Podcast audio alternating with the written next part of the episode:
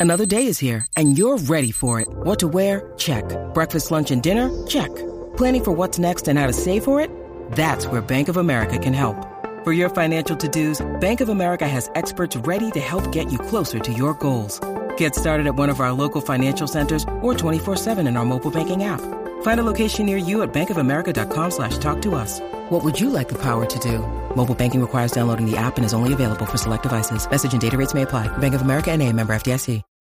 When you need mealtime inspiration, it's worth shopping Kroger, where you'll find over 30,000 mouthwatering choices that excite your inner foodie. And no matter what tasty choice you make, you'll enjoy our everyday low prices, plus extra ways to save, like digital coupons worth over $600 each week. You can also save up to $1 off per gallon at the pump with fuel points. More savings and more inspiring flavors make shopping Kroger worth it every time. Kroger, fresh for everyone. Fuel restrictions apply.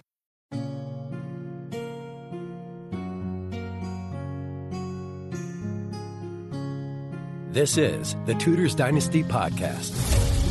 And now, Ask the Expert with Steph. Hello, everyone. Welcome to this week's episode of Ask the Expert. As always, I'm your host, Steph Storer, and I'm here today with the wonderful and knowledgeable historian and author, Dr. Elizabeth Norton. It's so great to have you, Elizabeth. Welcome. Well, thank you very much for inviting me on. It's a real pleasure.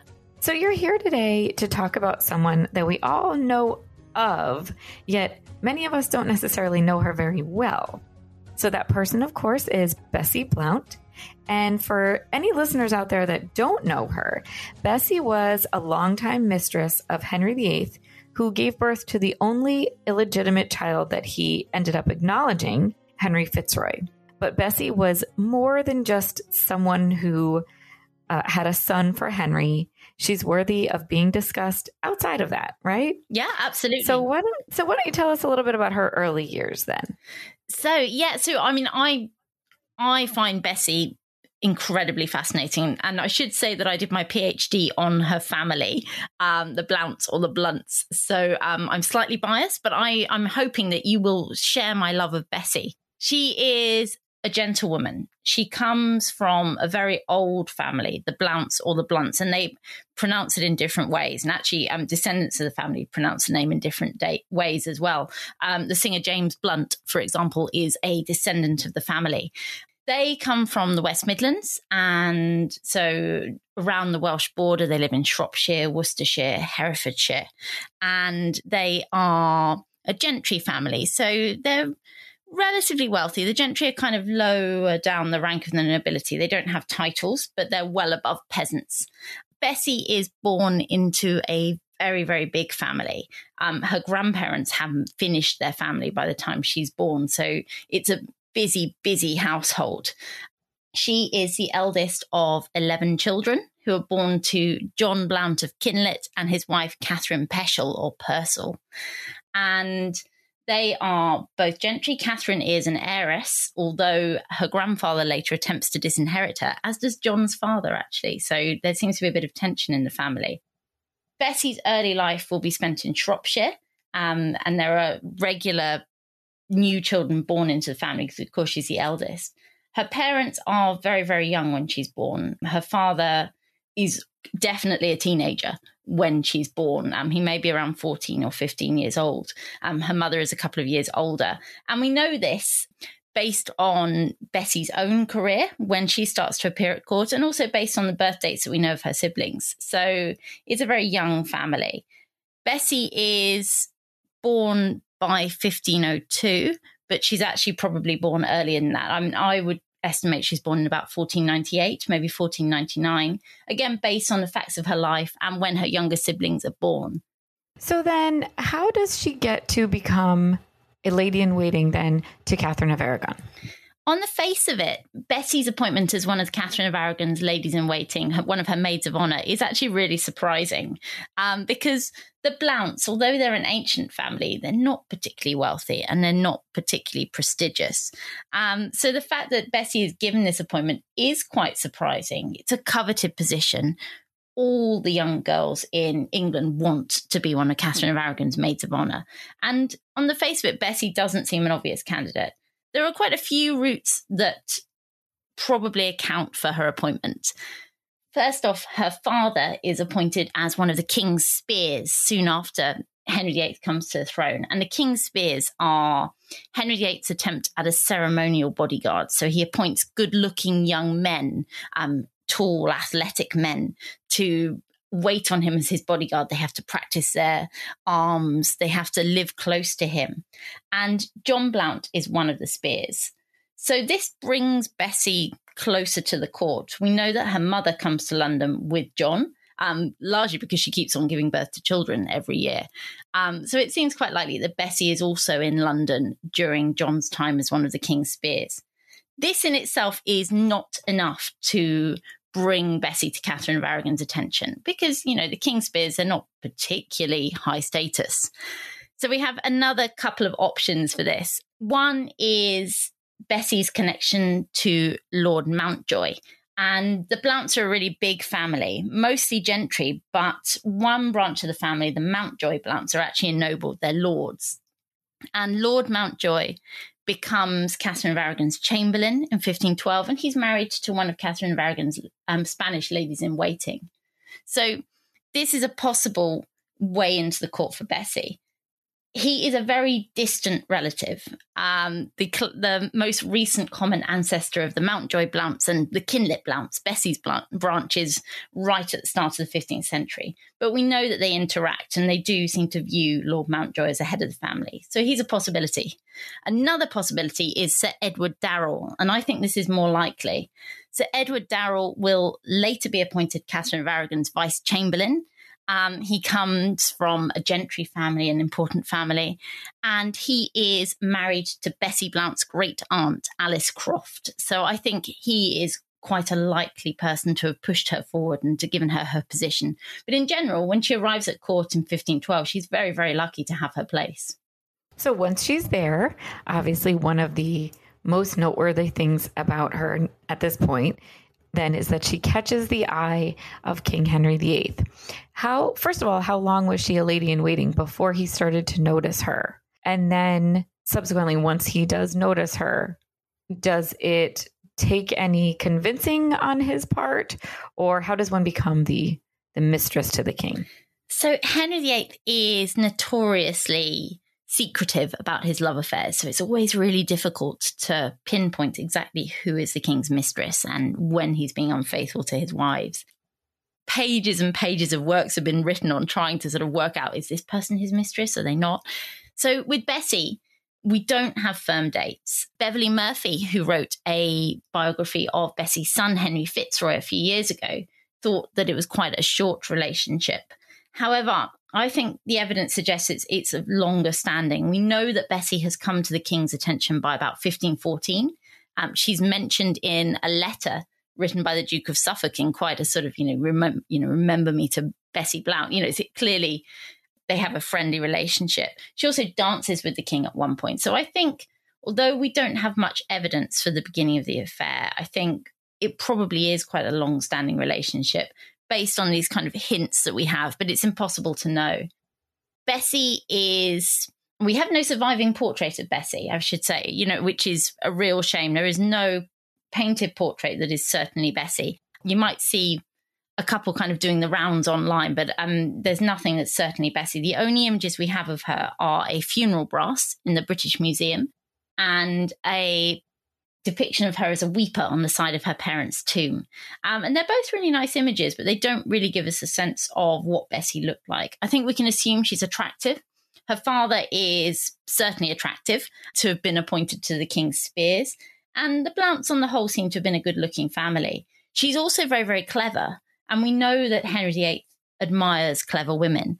We have two surviving books that belong to Bessie. One is John Gower's The Confessio Amantis, which is in the British Library, her manuscript. She's annotated it. We know that she's read this book. Um, she also has a edition of Troilus and Criseyde by um, Chaucer, which is in um, the Manchester University Library. And again, she's annotated this. So she seems to have been well educated, a clever, interesting person, the sort of person that Henry VIII likes. There's no indication that she doesn't want to be his mistress. And of course, Henry is a good looking young prince at this stage. And there's certainly no indication that he forces himself upon her or that she stands out or she holds out against him as Anne Boleyn would later do. So I think all the evidence we have, which is quite sparse, is that it's a consensual relationship. Um, you know, they're both attractive to each other. Well, I was kind of prepping for today and I was reading about um, just kind of her early years. I saw some differences in the year that she was born. But either way, I think that that it's pretty much accepted that she was in the later years of the 1490s or the early years of the 1500s. And you had just mentioned, I think that you said maybe their affair started around 1514. Yeah. So does that put her at? I mean, that put her puts her at very early teen years. Yeah, absolutely. Right. Like she was very young and he was obviously older than that. But is that unusual or does that, did that, uh, does young teen years seem to be just kind of right for the time of, of, uh, in those days? Yeah, I mean, today obviously it, it, looks quite shocking. At most, she's 16. She can't be older than 16. She can't, based on um, sibling. I mean, I'm really since writing the book, actually, I've come across a source which uh, basically the family signed up for a parish bead roll where they diligently name all their children in order of birth. So I know exactly where Bessie comes in the family and where some of the other children were born. So she can't be younger than 1500 based on sort of younger siblings. So she's at most 16, at the youngest 14. And yeah, I mean, very, very young. And looks quite horrifying today. Absolutely. I mean, you know, she's well under the age of consent for modern times. In Tudor times, 14 tends to be seen as the age of sexual maturity. And you wouldn't expect a girl of Bessie standing to marry at 14 because she's not a great heiress. She's not a princess. She's much more likely to have a period in service um, and then to go on and marry in her late teens or early 20s. But 14 in itself at the time wouldn't be seen as horrifying in any way. And Henry VIII, Henry VIII is very eclectic in the women that he's interested in. So actually, most of his wives are a bit older. You know, they're sort of in their 20s, some in their 30s. Although Catherine Howard, of course, is very, very young when she marries Henry in 1540. She's possibly 15. She's um, certainly well under 20 when she marries the king. So, yes, Henry is a lot younger, obviously, in 1514. He is still in his early 20s himself. So, I don't think necessarily the age gap would have seemed to be a problem and i would suggest she's probably closer to 16 than 14 but yeah on the face of it it doesn't it doesn't look great on henry's part what does what does one's family think of being mistress to the king see that's a really interesting question because of course it's always commonly suggested that actually it's a real advantage and that families are pushing these girls on the king. Um, and that's always the traditional view of Thomas Boleyn, although it's been you know, deconstructed in recent years and you know, turned on its head. And actually, in my reading of the sources concerning the Blounts, they certainly they don't seem to be overjoyed. They don't get very much out of the relationship. So Bessie's father isn't even knighted until 1529, long after her affair with Henry has ended. So he's just Mr. John Blount all the way through the relationship. He gets a few sort of minor grants in this period. Um, he gets a joint stewardship with his father at one point. Um, he's given an advance on his wages as a king's one of the king's spears, um, which is quite generous because actually it's around the time Henry was planning to disband the spears. But the Blounts actually get very, very little out of the relationship. And Bessie ultimately doesn't get a huge amount. She's given access probably to a more high status marriage partner, which obviously we'll come on to in a moment. But other than that, not a lot. So I think it is debatable how favourable families will view it. There's certainly quite a lot of conflict in the Blount family that sort of appears around this time. Bessie's grandfather, Thomas Blount, actually tries to disinherit her father, his son John. So I do wonder if that hints at family tensions, but we simply don't know. Certainly, it's not the meal ticket that it's sometimes made out to be, having your daughter as the king's mistress. What about to other possible suitors? to know that this woman you might potentially marry, maybe be in love with, um, has has this past of being with the king. Is that something that other potential suitors frown upon, or or is it something that they can take pride in that their that their wife was was with the highest, I guess. Again, it's quite variable, really, um, how people perceive royal mistresses. We know that John Palsgrave, who is a tutor and a university man, actually teaches um, Bessie's son for a period. Bessie falls out with him, and there's actually a document that survives where he complains about the well marrying of Bessie Blount, the fact that she's given a high status husband, because it encourages other young women towards harlotry. So he clearly is viewing the fact that she's been the king's mistress in a negative light. And to a large extent, that's probably how everybody views her, at least sort of under the surface, in that, you know, women are not supposed to have sexual relationships outside marriage. However, Henry is the king and she is the mother of the king's illegitimate son. And so I think the status of that does outweigh the disadvantage. But there are certainly some young men that would not marry Bessie Blount because of the sexual relationship with Henry. Well, speaking of her relationship with Henry, then, do you think that she was in love with him or was she just going along with it because you don't say no to the king? This is a really tricky one again. So, I mean, we don't have any surviving insight into Bessie's head. We don't even have any surviving letters so it's just it's really difficult. Um, the best i can say really is she seems to have been involved with him for a long time and he is at his young and good looking stage. You know he is the most handsome prince in europe at this stage. He's athletic. He has a very fine calf. Um, he is so handsome. His face is so lovely that he'd make a pretty woman. So i mean i think he's an easy man at this stage to fall in love with. He's certainly the most good looking man at the english court so I, I mean, I like to think that there's affection in the relationship, but again, it, you know, it's speculation. We just don't have the proof. Certainly, they're on friendly terms later on. There's never any indication of a breach between Henry and Bessie, which again suggests a happy enough relationship. So together, they conceive Henry Fitzroy. We had some questions from our listeners wondering if if we're sure that he was actually Henry VIII, which is very interesting to me because I had never questioned it before. I had never thought to question it, but I guess since he did have trouble with other wives, I suppose there is the chance that it might not have been his. What do you think? Yeah, I mean, it's a really interesting question. And again, I haven't really questioned it myself. So I was having a think about it. I mean, firstly, there's his portrait. Obviously, it's a portrait of Henry Fitzroy wearing his nightcap. And he looks a spitting image of Henry VIII, although it may be that there's artistic license there. I think he's much more likely to be Henry's than anyone else's. Firstly, there's no question that um, Bessie was sleeping with anyone else that we know of also, Henry doesn't seem to have ever doubted it. Um, Cardinal Wolsey is Henry Fitzroy's godfather, for example. Um, you know, right at the start, Henry has accepted that this child is his. So I think we probably need to go with Henry and assume that it's his. And there's no Henry, at least at this stage in his career, didn't have problems fathering sons.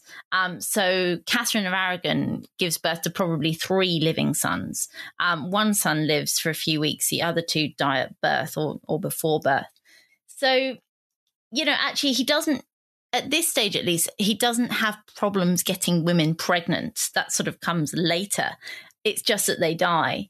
And actually, I mean, I would say some of the proof in Henry Fitzroy is that actually he also dies. Um, he dies when he's a teenager, which really sort of suggests that he's got Tudor blood. I would I would say. So no, I would say there's not really any suggestion that he's not Henry VIII, and I think all the evidence suggests very strongly that he is.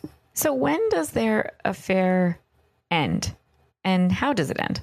So this is an interesting one, and this is where I sort of slightly controversial in the book Henry Fitzroy is born in June 1519. We're pretty sure that's his date of birth. And Bessie has been sent to Blackmore in Essex to keep her out of the way. And basically, she becomes pregnant around the time that Catherine of Aragon's last pregnancy fails. So, you know, she can't stay at court. Um, so she's taken to Essex. And obviously, she's not having day to day contact with Henry VIII anymore. Um, however, Henry is very interested in his son. He sends Cardinal Wolsey, who becomes Henry Fitzroy's godfather. And actually, interestingly, Henry then spends that summer in Essex, very close to Blackmore. So he's got easy access to Bessie and Henry Fitzroy. And I think it's really unlikely that he's not visiting his son on at least one occasion because he's clearly very excited. What is quite interesting is that Bessie has a second child, um, a girl called Elizabeth Talboys, who is born, we know her date of birth from an Inquisition post mortem, and based on we have we don't have a full date of birth but we can kind of date her birth to within about a three month period. And based on this she has to have been conceived in the summer of 1519 so within weeks of her brother being born. Now she is acknowledged by gilbert talboys who later marries bessie um, and always treated as his daughter however the fact that she's conceived in this very narrow margin in the summer of 1519 when Henry VIII is active in Essex. And Bessie doesn't appear to be married to Gilbert at this point, and I think we're coming back to that later, does rather suggest that there may be doubts about Elizabeth Talboys's paternity. Um, I think the evidence suggests that she is Henry VIII. And I think simply Henry has little interest in acknowledging a girl. Henry Fitzroy is different because he is a boy, he's a male heir, but Henry doesn't really need an illegitimate daughter.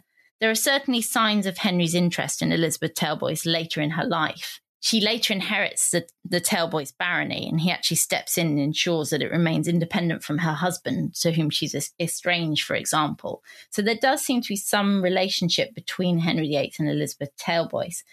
Interestingly, Elizabeth Tailboys also has quite a difficult relationship with the wider Tailboys family.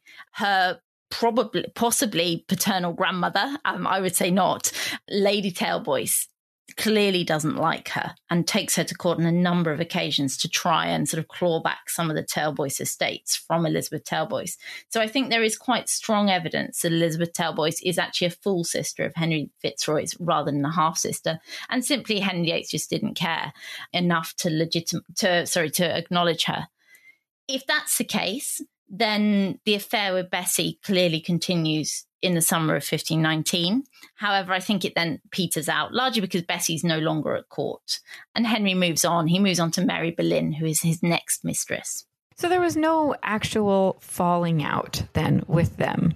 It just kind of, as you said, fizzled because of physical location, then that he was no longer necessarily interested in her yeah, there's no evidence at all of a falling out. And actually, they're on very friendly terms in later life. Um, everything suggests that they co-parent quite nicely together. So no, there's there's no evidence of falling out. I think it, they simply grew apart distance-wise, largely. Um, Bessie obviously is occupied with her first child. She's pregnant with her second child, and I think you know the relationship just naturally came to an end. It fizzled out. Okay, so then why don't you tell us a little bit about then the the meeting, how she met the father of her next child, and how they ended up together. Bessie obviously um, is the mother of Henry Fitzroy and is pregnant in 1519 with a second child, Elizabeth Talboys. At some stage, she is married off to Gilbert Talboys, and this is clearly a, a marriage arranged by Cardinal Wolsey and the King. There's no evidence that they're married until 1522, just nothing at all. And it's in 1522 that Bessie and Gilbert start getting grants from a grateful king. Gilbert Talboys is a step up socially from Bessie Blount. Um, 100%. He is the son of a peer. He comes from a Lincolnshire family. He's a nobleman. So it's a good marriage for Bessie. It's also a good marriage for Gilbert because Gilbert's father is still alive, Lord Talboys, and he has been declared a lunatic and he's under the control of Cardinal Wolsey. So effectively what seems to have happened is that Wolsey and Gilbert do a deal and Gilbert agrees to marry Bessie in exchange for an act of parliament which um, declares his father legally dead. So, I mean, this looks really, really cold. And I mean, it is. I mean, effectively, what it is, is it means that Gilbert Talboys inherits his lands before his father has died much to Gilbert's mother's horror, because of course she is still very much alive and not a lunatic. But it very much looks like a deal is done that, you know, if Gilbert will marry the king's cast off mistress, then Gilbert gets his inheritance early. And they're also given some other grants by the king as well, um, which presumably are to do with the, the relationship with Bessie. We know that Bessie retains a strong link to the king. In fact, one of the letters um, by Lady Taleboys, her mother in law, complaining about um, the settlement of her husband's lands on Gilbert are that you know actually Bessie has too much influence at court. You know, she's basically saying, you know, what can I do? I'm Bessie. Bessie has more influence than I do.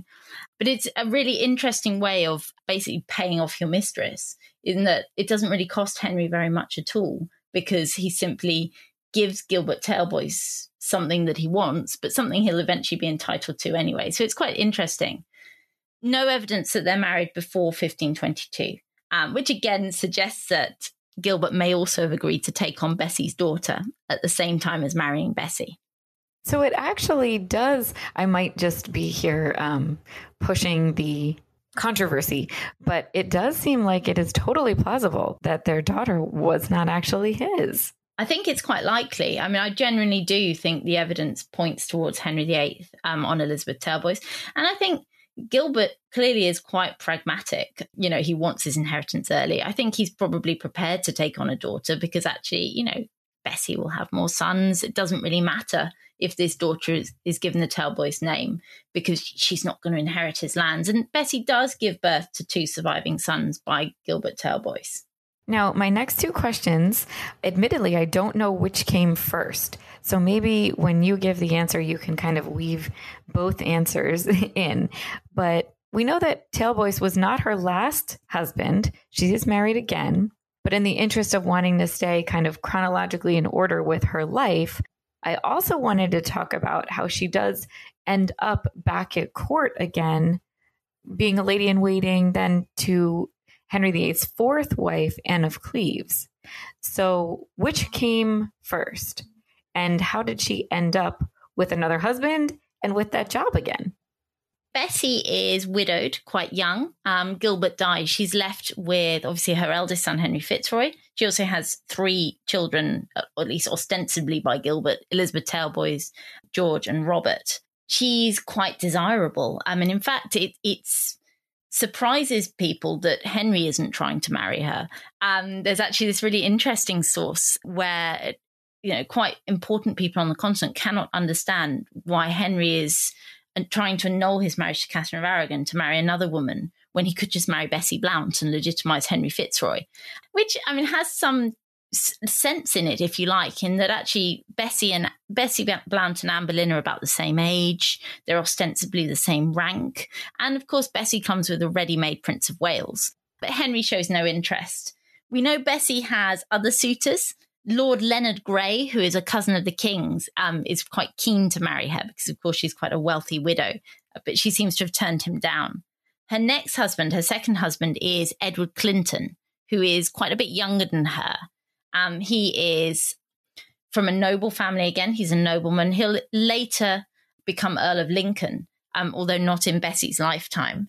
So she marries him. We don't really know very much about this marriage. Um, it's presumably quite a close marriage. She gives birth to three daughters in quick succession in the late 1530s, probably about one a year, which suggests a relatively close marriage we are running out of sources on Bessie, which is a real shame. And this is a real problem when sort of reading and studying Bessie.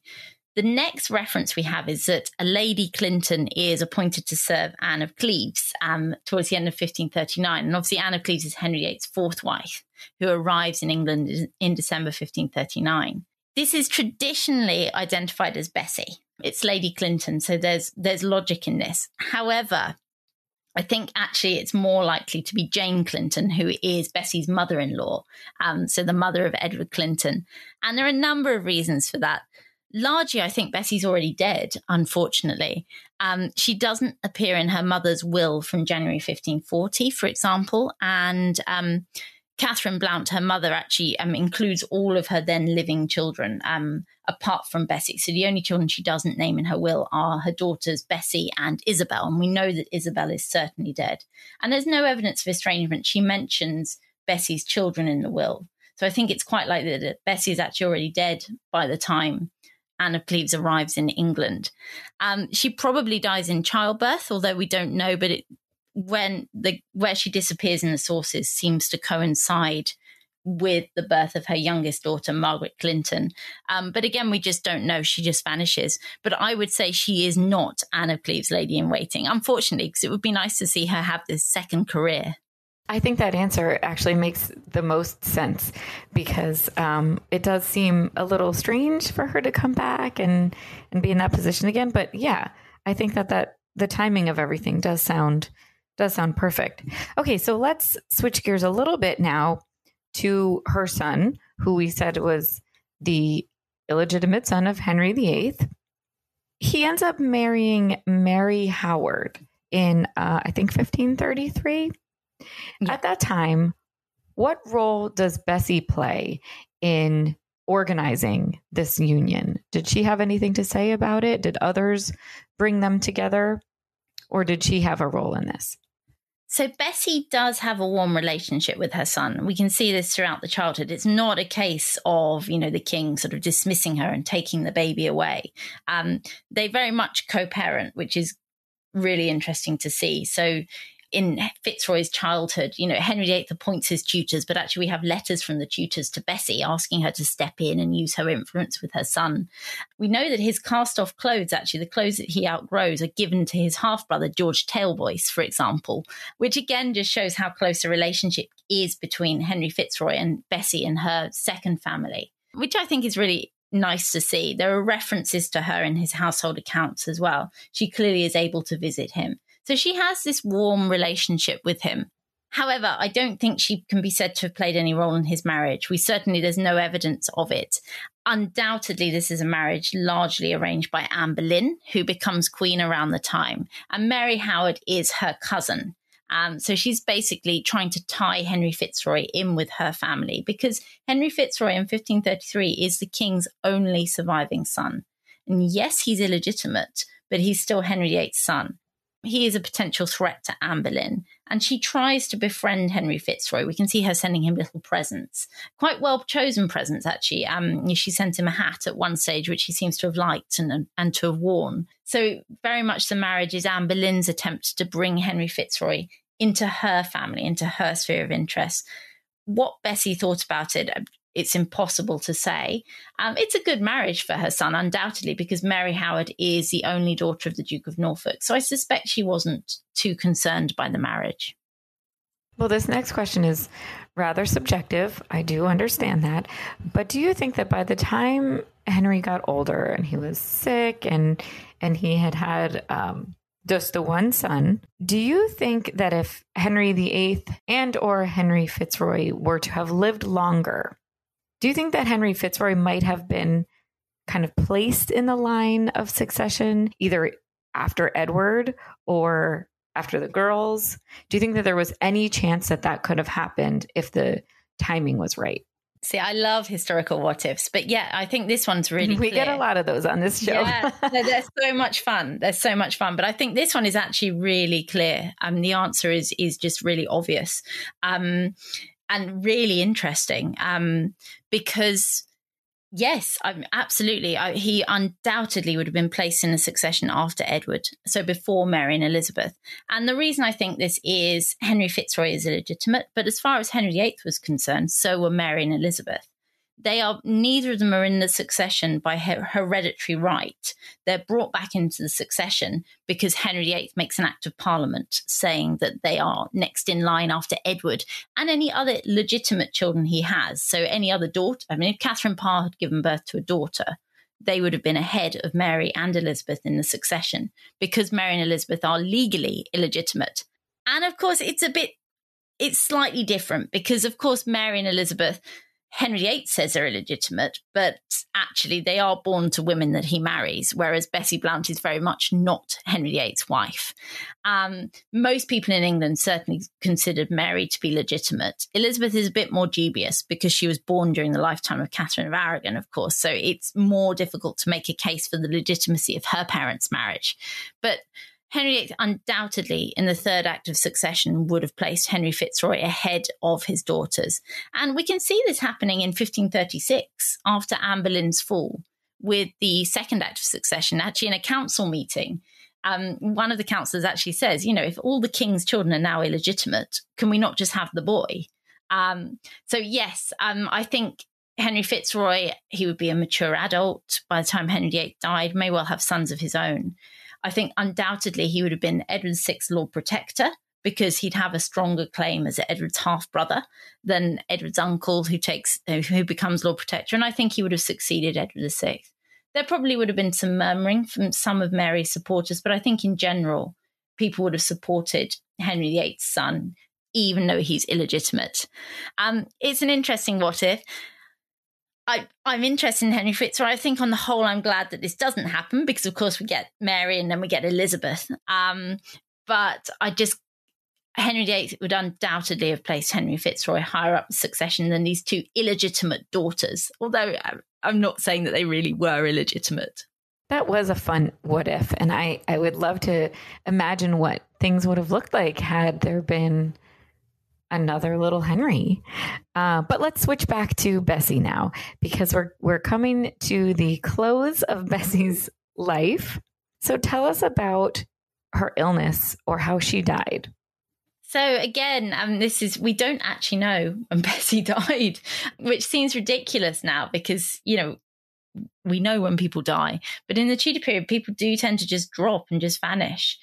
We don't know where she's buried. We have a funeral brass for her, um, which is in the British Museum now. I mean, you can go and visit it there. It's really interesting. But it's it was originally placed in the church in South Kime in Lincolnshire, where she lived with Gilbert.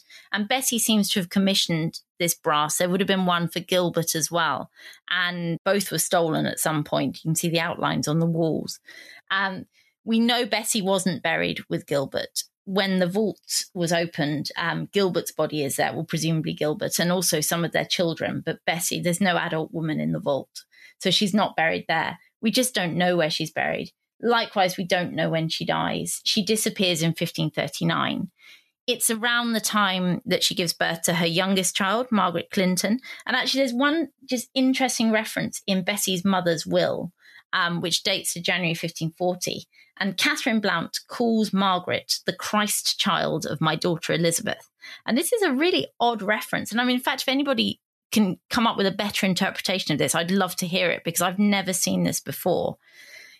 It's I don't know why she's called her the Christ child, and it's and I do wonder whether it, it's linked with the fact that possibly it's Margaret that killed Bessie, um, and that Bessie dies in childbirth, because this is a really common way for a woman to die in Tudor England. It can strike you on your first birth, or you know, if you're a woman like Bessie who's on maybe their seventh birth by this stage. So um, I suspect she dies in childbirth in 1539. But equally, we know that she's not always in the best of health. Um, she consults a court doctor. We have references to her prescriptions. We know that she had headaches, for example. So it may well be that something else kills her if she is not the Lady Clinton who serves Anne of Cleves, and I don't think that she is, and I think she dies in 1539, I would say she's almost certainly dead by the time her mother makes her will in January 1540, because she is clearly close to her mother in the sources, and there's no other reason for her to be excluded so totally from the will. Um, so it's a sad case. She disappears. She may be buried in London, she may be buried elsewhere, but we, we just don't know, unfortunately. Well, thank you for all of this great information about Bessie. Um, we picked you, Dr. Norton, because you have a book about Bessie. Is that correct? That maybe I you can tell us about her, uh, about that book, because that's why you're the expert today. Thank you. Yes. So, quite a few years ago, actually, I wrote a biography called Bessie Blount, Mistress to Henry VIII. Um, so, it's a few years old now, but it's the only full length biography of Bessie Blount at all. There's another great book on her son by Beverley Murphy, but other than that, Bessie just doesn't tend to get much focus. And when I was researching it, I was really keen to go back into the Blount family and look at where she comes from and her family relationships. You know, what happens to her sisters? When she becomes the king's mistress, for example. You know, where is where are other members of her family? Um, so it's it's quite a detailed book, really trying to show what we know about Bessie because there are such huge gaps in her life. But I think she's really interesting because she's one of only two mistresses of Henry VIII to be well known. And of course, she's the mother of his only acknowledged illegitimate child. No other other children are suggested as Henry's, but Henry Fitzroy is the only child that Henry was prepared to acknowledge apart from the children of his wives. So, yes, if you're interested in learning more about Bessie and also her sort of her life and her wider family, then do think about picking up my book. Quickly, why do you think that is? That Henry Fitzroy is the only um, illegitimate child that he acknowledged? I mean, the obvious answer is he's the only child Henry's certain is his. Um, and I think that there's some grounds to that. I think daughters, there's not much point in acknowledging an illegitimate daughter, particularly. Um, you know, it's Henry didn't particularly need to prove that he could father daughters. So there are a few potential daughters floating around, including Elizabeth Talboys. Sons, I know that Mary Boleyn's son, Henry Carey, is quite often suggested to be Henry VIII. And there was contemporary rumour that he's Henry VIII's son. I think in that case, I mean, he may well be Henry VIII, but I think in his case, Mary Boleyn was a married woman when she has her relationship with Henry VIII. And I suspect actually his paternity may have been doubtful and actually nobody was quite sure, including Henry VIII with Bessie Blount, I think Henry was pretty certain that he is Bessie's only lover. She's unmarried, she's a teenager. And actually, he never seems to have doubted Henry Fitzroy's paternity. Everyone else, there's a question mark, and we still argue today over Henry VIII's illegitimate children or not, but it's Henry Fitzroy who really undoubtedly was Henry's. Well, I think that everyone is definitely going to pick up this book uh, because Bessie certainly is interesting. And I think your passion for her helps inspire us to want to learn more about her. So that's great. So, again, for everybody listening, it's Bessie Blount, mistress to Henry VIII. And the author, again, is our expert, Dr. Elizabeth Norton. So, thank you so much again, Dr. Norton. Uh, and of course, thank you to our listeners who wrote in with all the questions. And thank you to everyone listening to this week's episode. We appreciate your support. And as always, we hope you'll tune in again next time as we continue to ask our experts the pressing questions that you want answered. And if you love the Tudors Dynasty podcast and want to show even more support, please consider becoming a patron, where you'll not only receive the great content we offer now, but extra insider research, info, prizes, and other exciting opportunities only offered by subscribing. Until next time, everyone, thanks for listening. Thanks for listening to this episode of the Tudors Dynasty Podcast. You can follow and support the Tudors Dynasty Podcast on Facebook, Twitter, Instagram, and Patreon at Tudors Dynasty.